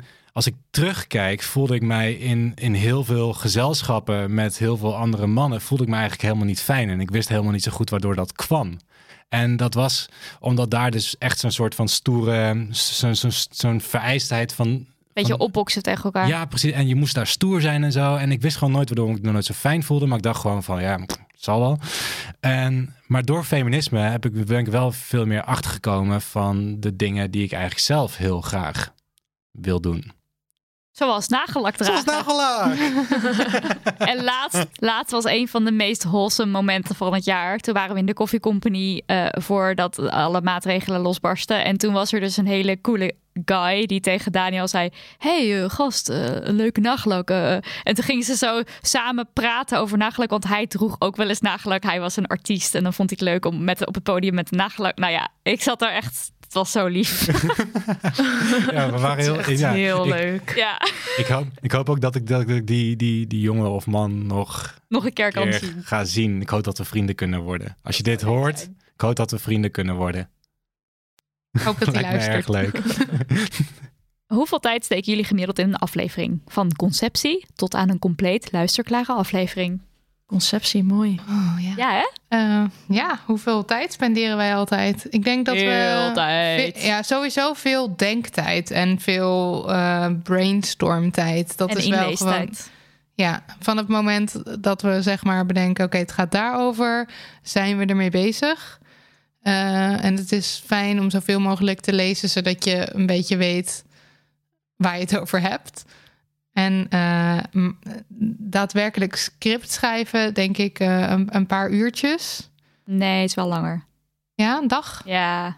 ja. Het lijkt altijd een paar uurtjes, maar dat is nooit zo. in de. Ja, de dag vliegt voorbij. Omdat het zo als leuk is. Zijn, ja. Als je dan moet nadenken over een damn honey no of yes... en dan moet je weer dingen opzoeken... en dan moet je soms ook wat extra lezen... en dan heb je ook nog het hoofdonderwerp over je dingen wil lezen... en dat neem je allemaal mee ook in je script... en dan heb je nog alle posts ja. daar weer doorheen worstelen... en dan, nog en dan moet je ook van... nog een minst feministische bedenken. Ja, dat is wel echt veel werk. Uh, ja, nee, en dan waar. Het opnemen is ook nog wel twee en een half uur vaak... en dan het editen, Daniel... Ja, dat verschilt heel erg per aflevering... en hoeveel zin ik erin heb om heel veel tijd in te steken. Maar het kan... Edit duurt meestal zo'n twee, tweeënhalf uur. En als ik echt heel erg mijn best erop doe... dan kan het drie uurtjes duren. Ja. En nu op ja. afstand waarschijnlijk alweer meer? Nou, dat, dat weet ik niet. Het hangt er allemaal vanaf ja, hoe jij ja, dat thuis hebt opgenomen, Marilotte. En dan doen we nog Instagram-posts schrijven. Dat duurt ook vaak langer dan je denkt. Dus alles en bij elkaar echt wel maken. Twee dagen, denk ik. Ja, lang. Meer dan je denkt. En wat is de leukste aflevering tot nu toe? Deze persoon die had erbij geschreven... Nidia gilt nu heel hard de condomerie. Maar dat is niet zo, lieve mensen. Al vind ik condooms een leuk onderwerp om over te praten. Mijn lievelings- uh, of leukste aflevering... dus niet per se de meest leerzame... is de kakpoepscheid aflevering. Ja. Ja. Met Lise en Saïre. Ja, dat is mijn lievelings denk ik ook. En, uh, en alles over seks vind ik leuk. Porno, porno, porno. Porno, porno, porno vond ik leuk. En ook de, de, de feministische porno, seks en consent. Oh, en Ellen Laan natuurlijk. Ellen Laan, en uh, Belle ja. Barbé. Ja, dat, Hebben jullie ook de, een favoriete de, aflevering? Kato en Daniel? Deze. Oh. Omdat je er zelf in zit, hè? Ik, ik, Luister het liefst naar mezelf. Er zijn zoveel afleveringen. Um, ik heb werkelijk geen idee. Ik heb wel heel erg genoten van de kakpoets, uh, kak, kak, kakpoetscheid. Kakpoepscheid aflevering. Ik heb toen wel echt heel erg mijn lachen in moeten houden. Ja, die was goed, hè? Dat was heel erg leuk. Ja, daar heb ik heel erg van genoten. Ik vind het ook heerlijk dat, dat uh, luisteraars af en toe nog uh, uh, een story maken met... nou, ik zat hardop te lachen in de trein... want ik luisterde de kakpoepscheid aflevering van ja. Dem Honey. Dus andere mensen hebben dat ook. Dus ja, dat is onze lievelings. Kato en Daniel, wat vinden jullie ervan om ook een beetje beroemd te zijn? Zo'n lieve beroemd. vraag. Een beetje beroemd, oh. Kato. Niet naast je schoenen lopen. Ik ben zo beroemd. Uh, ja, wat vind ik daarvan? Een... Een gek idee. Nou, ik merk er niet zo heel veel van in mijn dagelijks leven. Behalve dat ik heel veel Instagram-volgverzoeken krijg. Altijd als ik word getagd in een post. Maar ik wil geen vreemde mensen op mijn Instagram. Dus die delete ik allemaal. Um, Laatst had je een hele hardnekkige. Laatst had ik een hele hardnekkige. Die heeft me zes keer geprobeerd te volgen. Nou, dat is niet gelukt. Uh, maar um, nee, wat vind ik ervan? Ja, dat vind ik helemaal niet erg of zo. Maar um, uh, ja, wel soms een raar idee dat mensen heel veel dingen van mij weten. Ja, want dat vind ik wel ook uh, zonder dat ik ze ken. Want wat vind je ervan um, als Marilotte allemaal persoonlijke dingen vertelt? Nou, we hebben het er, we hebben het er wel eens soms over, over wat ze dan wel of niet mag vertellen. Want ik, ik, ik heb liever niet dat er dat alles over mij verteld wordt of zo. Maar ja, um, ja als, als het echt als het een soort van kritiek dingetje is of zoiets. Of iets waar ze over twijfelt, dan vraagt Marilotte het altijd wel aan mij. En dan zeg ik ja of nee. En da- daar houdt ze zich heel goed aan. Dus dat vind ik dan heel fijn. Netjes. Um, en dat mensen dingen van me weten, ja... Ja, ik vind dat niet zo erg. Ik vind het ook wel grappig, maar het is wel een gek idee soms. Ja, en Daniel? Hey, Daniel? Ja, ik kan me... Heb ik ooit tegen jou gezegd van... nee, dit mag je echt niet zeggen? Nee, volgens mij niet. Nee, ik, ik heb eigenlijk... Ik vind eigenlijk alles altijd wel prima. Maar even, het cruciale, het cruciale verschil is hier wel... dat jij er dus altijd bij bent... en ik zit altijd zonder Cato op te nemen. Zeker, dus ik kan, is ook zo. Ik ben me daar heel bewust van... van alles wat ik zeg... Uh, omdat gewoon die controle er niet is. En als jij iets, als Nidia iets zou zeggen... wat jij niet wil horen... of wat jij niet in de podcast wil... dan kan je, dat met, kan je meteen ingrijpen. En dat kan vind ik, ik soms wel een gooien. beetje een tricky ding. Ja, precies, met stoelen gooien. Met zoals je dat altijd doet. Komt die man weer aangelopen met een stoel boven zijn hoofd. Oh, uh. Komt hij weer... Ja, ja, nee, maar um, ik, heb, ik heb wel eens... Ik kan me, bijvoorbeeld op een gegeven moment um, hadden we een... een hadden we die, was de relatieaflevering was er. Ja. Met Roos en Mandy. Mm-hmm. En toen ging je ook al wat dingen delen over ons. En ook volgens mij hoe ik in het begin ook jou had versierd. Versierd. En um, ik, ik merkte dat ik toen wel moest nadenken over of ik dat... oké okay vond om dat erin te gooien. Omdat dat was gewoon echt heel erg... Ja. En...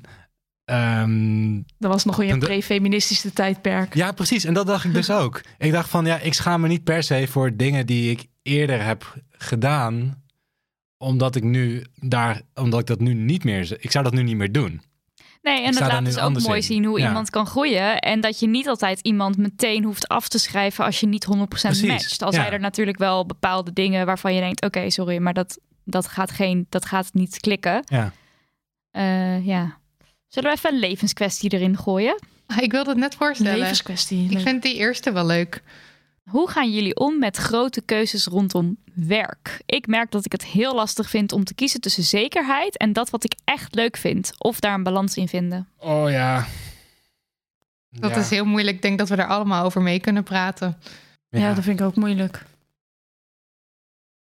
Mm. Even denken hoor. Nou, jullie hebben op zich nu werk gekozen wat je heel erg leuk vindt. Maar toch? Dat was wel een proces. Ja. Ik, ik denk dat de tijd misschien wel uh, het, het cruciale ding is. Dat, dat, dat je um, uh, een, een overgangsfase hebt. Tussen ja. dat wat misschien zekerheid geeft. En, uh, en, maar wel genoeg ruimte om ook al bezig te houden met de dingen die je leuk vindt. En dat dan de dingen die je leuk vindt steeds belangrijker worden. Of misschien zelfs wel geld op gaan leveren. En dat je dan steeds meer dat wat zekerheid geeft los kan laten. Omdat dat wat je leuk vindt ook steeds zekerder wordt. Ja, ik heb het en... dus ook heel lang gecombineerd. Hè? Dus ook nog voordat Damn Honey er was, had ik... werkte ik altijd al vier dagen vast op een kantoor. Wat ik overigens leuk vond. Dus het was niet dat ik mezelf daarheen moest sleuren of zo. Um, maar dan had ik dus die extra dag om te schrijven. Of om ja, andere dingen te doen. En op die manier een beetje geld te verdienen. Dus je zou al aan zoiets kunnen denken. En dus langzaam iets opbouwen. En dan het over laten gaan. In plaats van dat je direct zegt... oké, okay, ik ga nu mijn baan opzeggen. En helemaal me in dit... leuke storten. Maar mag ik dan nog maar zeggen? Want dan moet je ja. dus wel al heel zeker weten wat je heel leuk vindt. En dat, ik weet niet of iedereen dat dan al heel... Oh? Of iedereen dat dan al heel zeker weet. Want ja. ik weet ook niet zeker wat ik heel leuk vind. Maar ik denk ik vind ook mijn werk dat... nu leuk, maar dat, dat, dat verandert natuurlijk ook wat je leuk vindt. Dus... Ja, maar dat idee van dat je het echt leuk vindt, dat je het heel leuk vindt... Uh... Ja, sowieso ja. dat idee van een passie moeten hebben... of een soort van doel in het leven, dat... dat... dat belemmerde mij vroeger al heel erg. Uh, het is ontzettend leuk als je iets hebt gevonden... waar je helemaal, helemaal je draai hebt gevonden... en wat je super, super leuk vindt. Maar het is niet heel belangrijk. Het is gewoon belangrijk dat je nu iets doet wat je leuk vindt. Of dat je toewerkt naar iets do- doen wat je leuk vindt. Ja, maar je werk mag toch ook gewoon iets zijn wat je... medium vindt. En daarnaast heb je dan misschien ja, tijd en ruimte om heel erg ja. voor. Ja, want het is ook raar om altijd maar te zeggen dat je werk heel leuk moet zijn. Of dat dat dan je ik grote denk dat passie moet zijn. Te veel, want je werk is natuurlijk wel een heel groot onderdeel van je leven. Dus het moet niet kut zijn. Maar ik denk dat mensen te veel streven naar, naar dat je werk heel fantastisch moet zijn. En dat je echt helemaal moet doen wat je, wat je echt super leuk vindt. Terwijl zekerheid hebben is ook gewoon heel leuk. En dan kan je dus de rest van je leven... heel leuk maken. Ja, want en door die zekerheid... Gewoon, ja, je hebt ook, het is ook gewoon werk. Dus, ja. wa- dus waarom moet het altijd je passie zijn? Maar ja, ik denk dat je daar iets uh, nuchterder in moet zou ik ben bijvoorbeeld staan, echt een enorme stresskip. En het feit dus dat ik nu werk doe waar wat onzekerheid bij zit... kan mij ook zo, soms zoveel stress opleveren dat ik het niet meer leuk vind. En dan is de zekerheid misschien wel soms in sommige gevallen fijner. En dan kan je weer... normaal leven en een leuk leven leiden. Dus de zekerheid kan zeker ook... Is ook fijn. Het leuke ja. gedeelte zijn. Ja. Daniel. Ik heb Daniel ja. nog niet zoveel gehoord hierover. Nee, ja, ik zit deze vraag nog een keer te lezen. En het, het klinkt, die vraag klinkt heel erg... alsof die persoon in dezelfde situatie zit...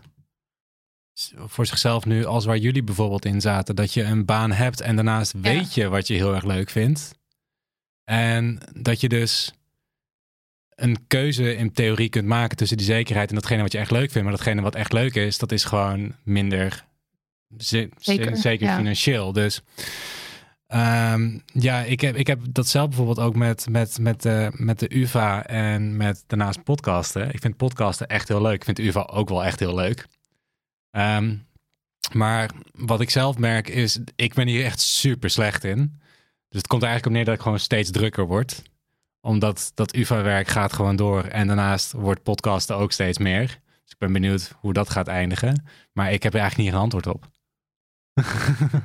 Het is gewoon heel, ja. Nou, hoe belangrijk... Kijk, zekerheid is natuurlijk fijn. Maar hoe belangrijk vind je de extraatjes? Dus hoe belangrijk vind je het uh, om in misschien een duur huis te wonen? Uh, of om op vakantie te kunnen? Of ja, daar kan je natuurlijk ook keuzes in maken. Het ligt er ook aan of je kinderen hebt of niet natuurlijk. Of je zomaar iets op kan zeggen. Maar uh, leven met iets minder, uh, ja, dat hoeft helemaal niet heel slecht te zijn, denk ik. Nee. Nee. Nee. Als je eten kan betalen, ben je al een heel eind. Als er nog eten is.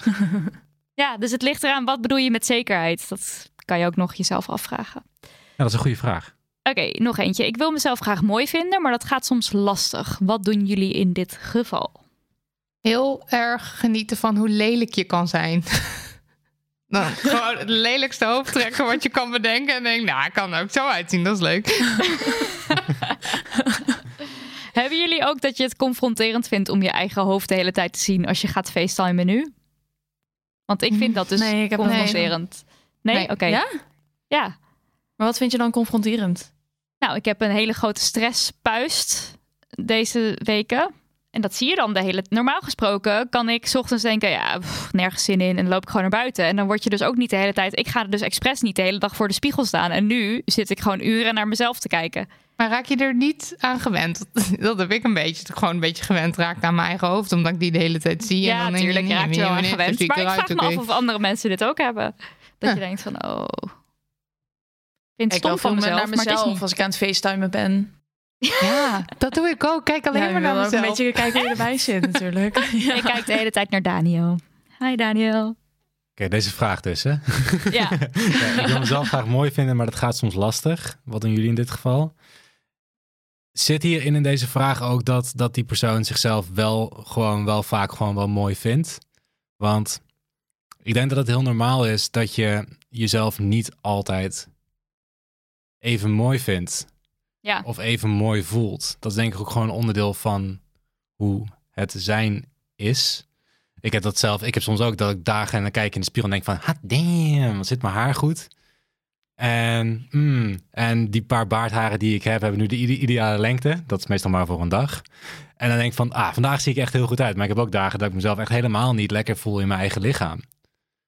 En dat het, dat het mezelf niet zo mooi voel. Dus, dus ik de denk, druk er een beetje afhalen zou je dan ja, zeggen? Ja, ik zou, ik zou vooral niet, niet denken dat je jezelf altijd mooi moet vinden. Nee, ja, daar, daar heb je, maar dat is ook weer dat, dat, dat die discussie over body positivity en body neutrality.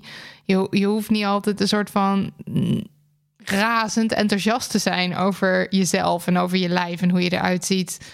Het is meer gewoon een soort van... misschien maar gewoon opmerken... oké, okay, zo zie ik eruit. Dit is mijn lijf. Klaar. En misschien ook, wat ik ook altijd wel een fijne gedachte vind... Uh, vroeger had ik een, um, een vriendin... en haar moeder, die was echt super cool. Die had altijd hele leuke kleren en zo aan. En die zei altijd van... meiden, waarom dragen jullie nou geen korte rokjes? Want uh, uh, op mijn leeftijd vind ik dat niet mooi meer. Hadden jullie dat... doen dat, doe dat nou, nu dat nog kan. En ik weet niet of jullie dat herkennen... maar dat als je foto's van jezelf van vroeger ziet... dat je dacht van... oh, maar eigenlijk... was ik gewoon best wel een heel leuk mens.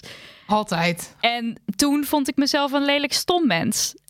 Dus een soort van die relativering van... we worden allemaal ouder. En weet je wel, over tien jaar denk je... zag ik er nog maar uit als toen ik dertig was... of toen ik twintig was, of toen ik vijftien dus je was. Moet, je moet eigenlijk vanuit de toekomst naar jezelf kijken nu. Ja.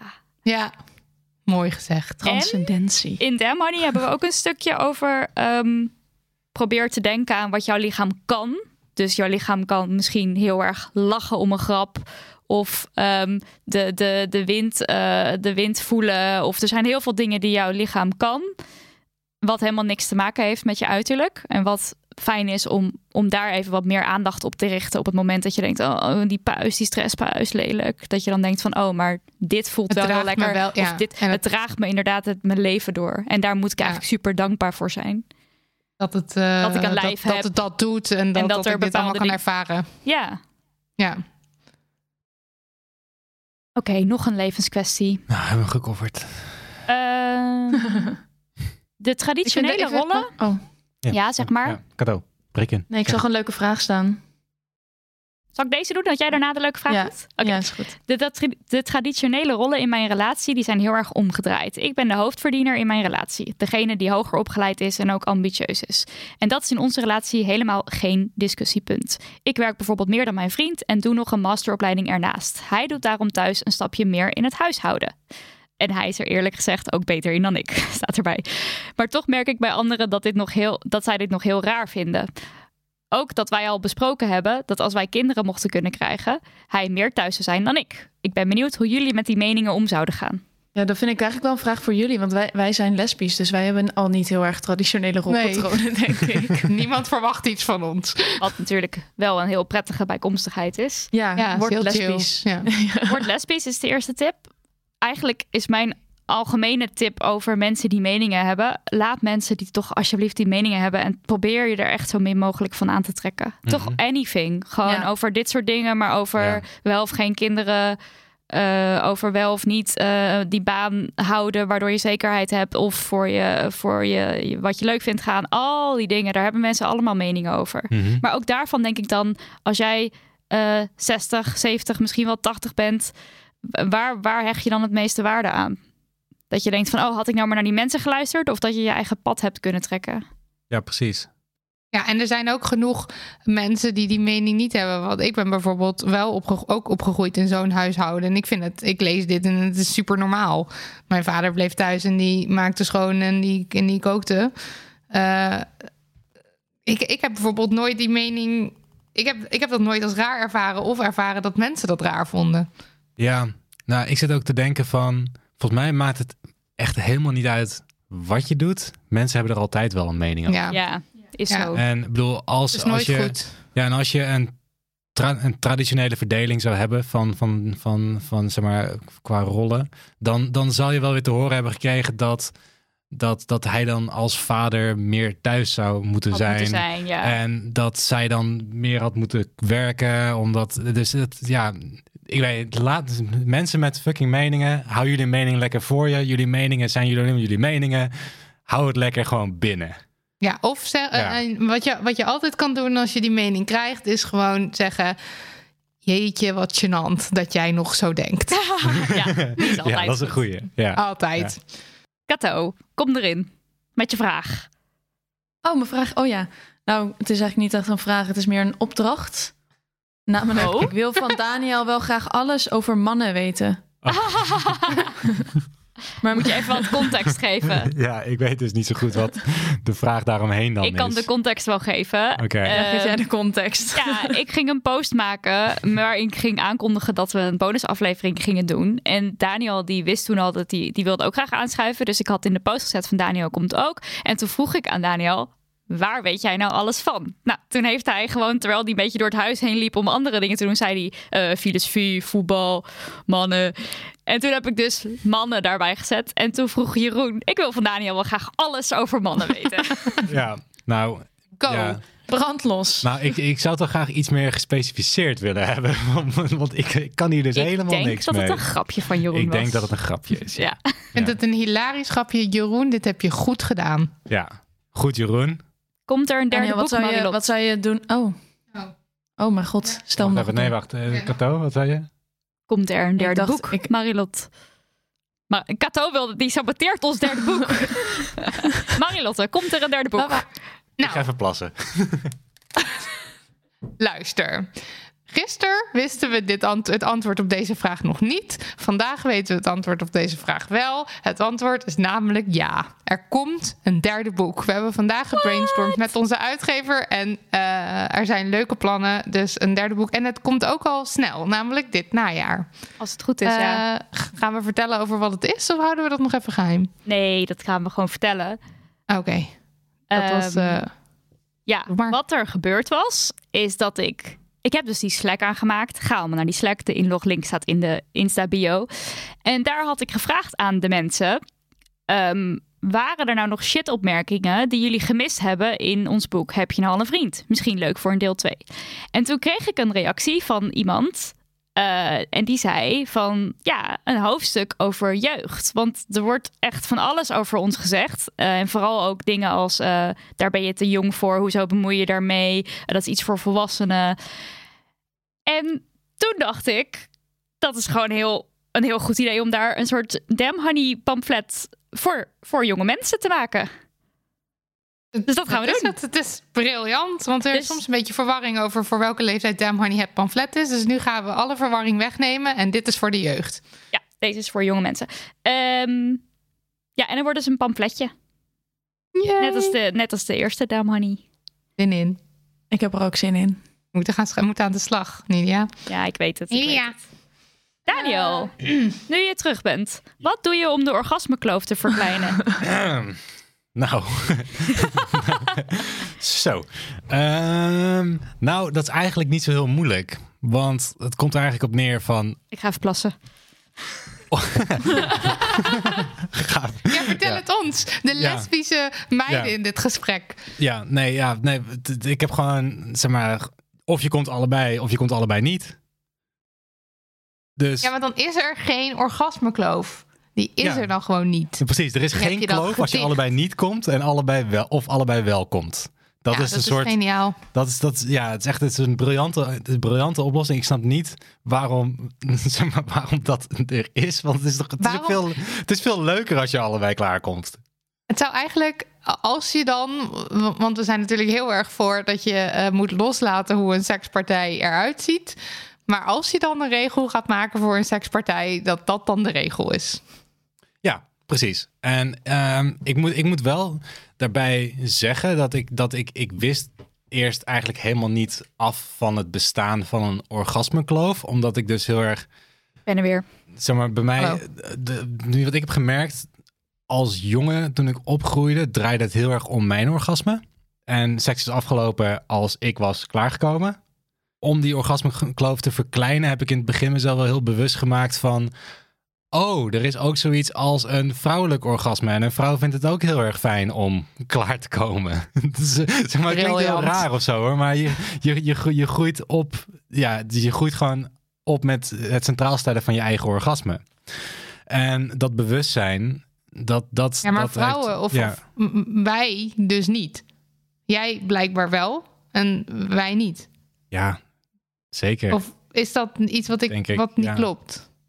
Nou, nee, dit is dan dus toch een vraag over hoe het is om een man te zijn. Want dit is wel iets wat wij dus allemaal niet ja. kennen. Dus nu zeg je toch iets heel nuttigs over... oh ja, dankjewel. In de categorie alles over mannen.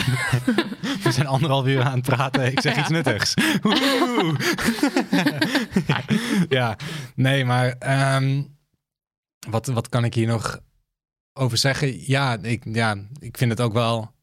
het is ook wel weer heel typisch dat... Dat, dat, dan, dat dan als jongen je opgroeit en dat jouw orgasme dan ook binnen seks, als je opgroeit en net van seks weet, jouw orgasme centraal staat en het vrouwelijke orgasme dan weer niet. Dat is ook weer gewoon heel typisch. Zeg maar, weerspiegeling van maatschappij en verhoudingen. En het is heel vervelend, eigenlijk. Ja, ja. heel vervelend. Het is heel vervelend. ja. ja. Uh. Maar goed, dat dus. Dus de regel is, mensen die eraan willen werken, of je komt allebei wel, of allebei niet. En dan heb je geen kloof. Ik weet niet of je dit ook verteld hebt, maar wat, wat ook wel een power is, is enthousiasme en uh, geduld en tijd nemen. Oh, zeker. Ja. Dus enthousiast zijn om bezig te zijn met de ander. Het niet als een taak zien, maar het gewoon nee, leuk vinden. En het is ook gewoon heel leuk om aan, aan, aan, aan iemand, iemand die je heel leuk vindt en iemand die je heel lief vindt, om gewoon aan, dat, aan, aan, aan het lichaam van die ander te zitten. En gewoon daar, omdat gewoon dat doen als, als dat is gewoon leuk. En geen, dat is gewoon leuk. Ja, je moet geen, dat is gewoon leuk. Je, je, moet dingen, je, je, moet, je moet niet op je horloge kijken ondertussen of zo. Het gaat gewoon om de plezier in dat moment. En, en het draait niet alleen maar om het orgasme, maar om het hele ding wat je aan het doen bent. Oké, okay, ja. Door naar weer wat anders. Ik heb nog een quarantainevraagstuk. Oké. Okay. Ik, tweeëntwintig thuiswonend student met ouders die spreekwoordelijk het leven wagen met boodschappen doen, ben afgelopen tien en een halve dag slechts één keer dit weekend naar buiten geweest naar een lokale boekhandel om twee boeken te scoren voor alles dicht gaat. Vanwege dat ik lokale bedrijven wil ondersteunen en zo, en omdat ik niet wil bijdragen aan de extra bezorgmateriaalvervuiling die digitaal bestellen zou veroorzaken. Ik verbaasde mij over hoeveel mensen er nog in groepjes in het winkelgebied waren. Ik was dan ook tijdens mijn fietstocht heel voorzichtig met zo min mogelijk dingen aanraken en afstand houden. Ik was het uiteindelijk gelukkig de enige klant in de winkel, maar de grijze boekhandelaar, vijfenvijftig, zestig jaar, pakte zonder morren de twee boeken van mij over om te scannen en gaf ze weer terug. Ik ben vervolgens zo voorzichtig mogelijk geweest. Heb zelfs de boeken op die dag niet uitgepakt en de volgende dag pas heel voorzichtig het plastic eraf gehaald. Voor het geval dat. Paranoia is real. Staat erbij. En toch voel ik me fucking schuldig achteraf, omdat het niet echt een noodzakelijke reis was. Wat is jullie visie hierop? Schuldig voelen of niet? Niet schuldig voelen. Nee, sowieso niet schuldig voelen. Um... Lijkt mij dat je je gewoon heel netjes aan alle regels hebt gehouden. Namelijk, alle regels is, hou anderhalve meter afstand.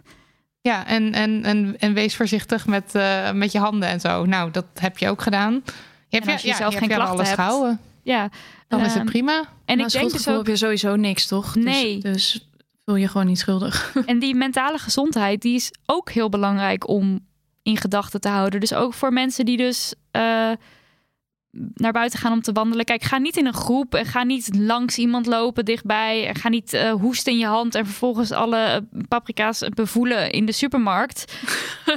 Maar als jij er even buiten wil lopen en het helpt jou om de dag door te komen. Want het is ook gewoon een zware, vervelende, moeilijke, angstige tijd voor heel veel mensen. Hoe hebben jullie zulke leuke partners gevonden? Ja, ik ga er even goed voor zitten. Hè? Wat een compliment. Bedankt, vraagsteller. Ze zit hier helemaal stralend tegenover me. Maar eerst maar, is dit een vraag aan Nidia Marilotte of aan ons, Kato? Ja, dat is... Uh... hey, ik ga er misschien aan ons allemaal. Ons is, ja. ja, misschien aan ons allemaal. Je loopt nou, per Kato, ongeluk... Hoe heb jij zo'n leuke partner gevonden? Ik vind dat Nidia en Marilotte mogen beginnen. Je ja, loopt er per ongeluk tegenaan in de Paradiso, terwijl je uit hetzelfde dorp komt. Het hele verhaal heb ik volgens mij al verteld in uh, de relatieaflevering met Mandy en Roos.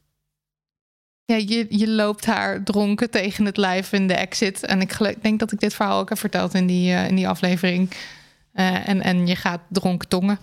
Het komt altijd onverwachts als je niet op zoek bent. Ja, dat is de, de, de cliché kut opmerking. Even die mensen een dooddoener. Vreselijk. Ja. Dit was hem weer, mensen. Nidia, Marilotte, bedankt dat jullie een gaatje konden vrijmaken in jullie overbezette, ongelooflijk drukke schema. Bedankt, Daniel van der Poppen, voor het produceren van deze podcast. Je kunt het zo goed. Bedankt, Kato, voor de emotionele ondersteuning van Marilotte en voor vannacht. En Lucas de Gier en Liesbeth Smit voor tunes en de website. En lieve luisteraars, in de woorden van mijn vader, hou je draai. We love jullie en in tijden van verveling stuur ons post naar info at damhoney dot n l en ga op die Slack. Ga op die Slack. Want dat zijn allemaal leuke ja, mensen. Je kan contact maken schijnt. En als je een beetje eenzaam bent, is dat een heel goed idee. Uh, wil je ons supporten? Laat een recensie achter op iTunes of Bol. Of doneer een aalmoes als je het kan missen via petje dot af slash damhoney. Of doe het niet, hè. Allemaal hartstikke zelf weten. Doedels, schattenballies. Tot wie weet wanneer. Dag. Dag. Dag. Dag.